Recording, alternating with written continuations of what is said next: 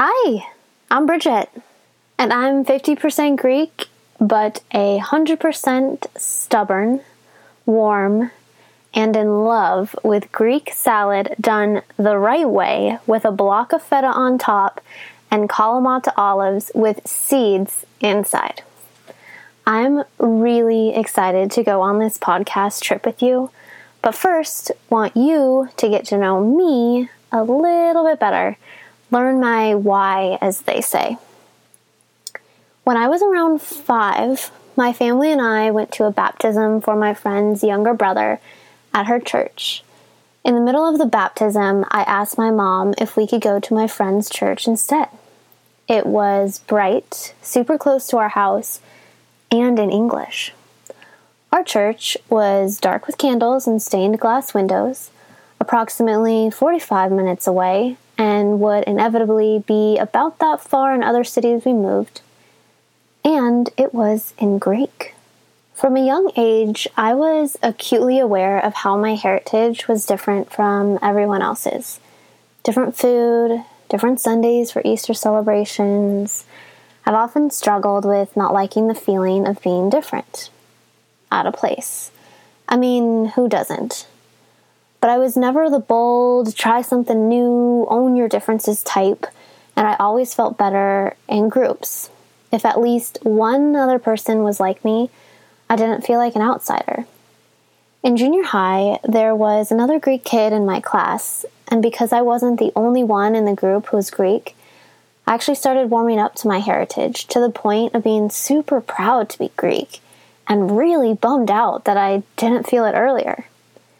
At that turning point, I was upset that I didn't know how to speak Greek or that we didn't live closer to the Greek church so I could join Greek dance practice. I know my dad had similar feelings of being an outcast growing up with immigrant parents and a mom that didn't know English, and I think he wanted my younger brother and I to feel as American as possible, and therefore uh, didn't teach us Greek. Or maybe he was just exhausted after a full day's work, who knows. But now I want to learn Greek more than ever. And when I've tried to pick it up, oof, it's hard. And I want to learn more about the history. Greek mythology was one of my favorite classes in high school. I felt mm, maybe protective of it, honored, humble that my ancestors created something so unique. Plus, as someone who loves hearing a good story, those stories were amazing, right? And I want to learn more about how other Greeks grew up. What were their traditions? Did they hide or showcase their Greekness?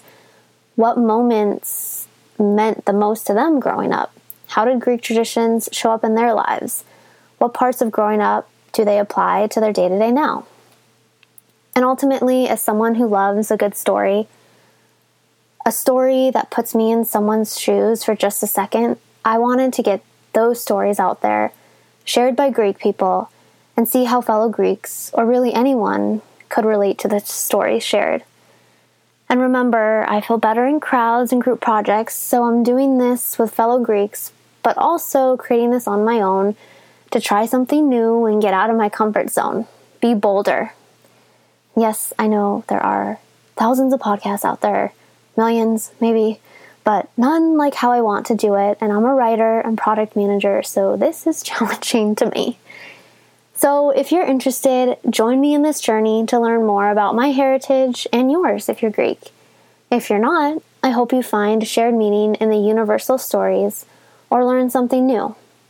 Join me every few weeks as we listen to the simple moments that grounded Greeks in who they are today. Welcome to Grounded in Greek.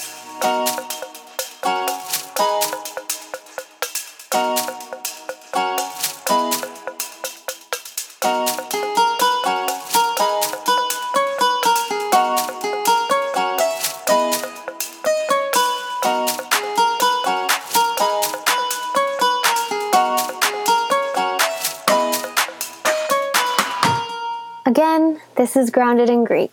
If you know a Greek with a good story or you yourself have something you want to share, please contact me at groundedingreek at gmail.com or find me on Instagram or Facebook under Grounded in Greek. And if you enjoyed listening, please rate and review wherever you get your podcasts.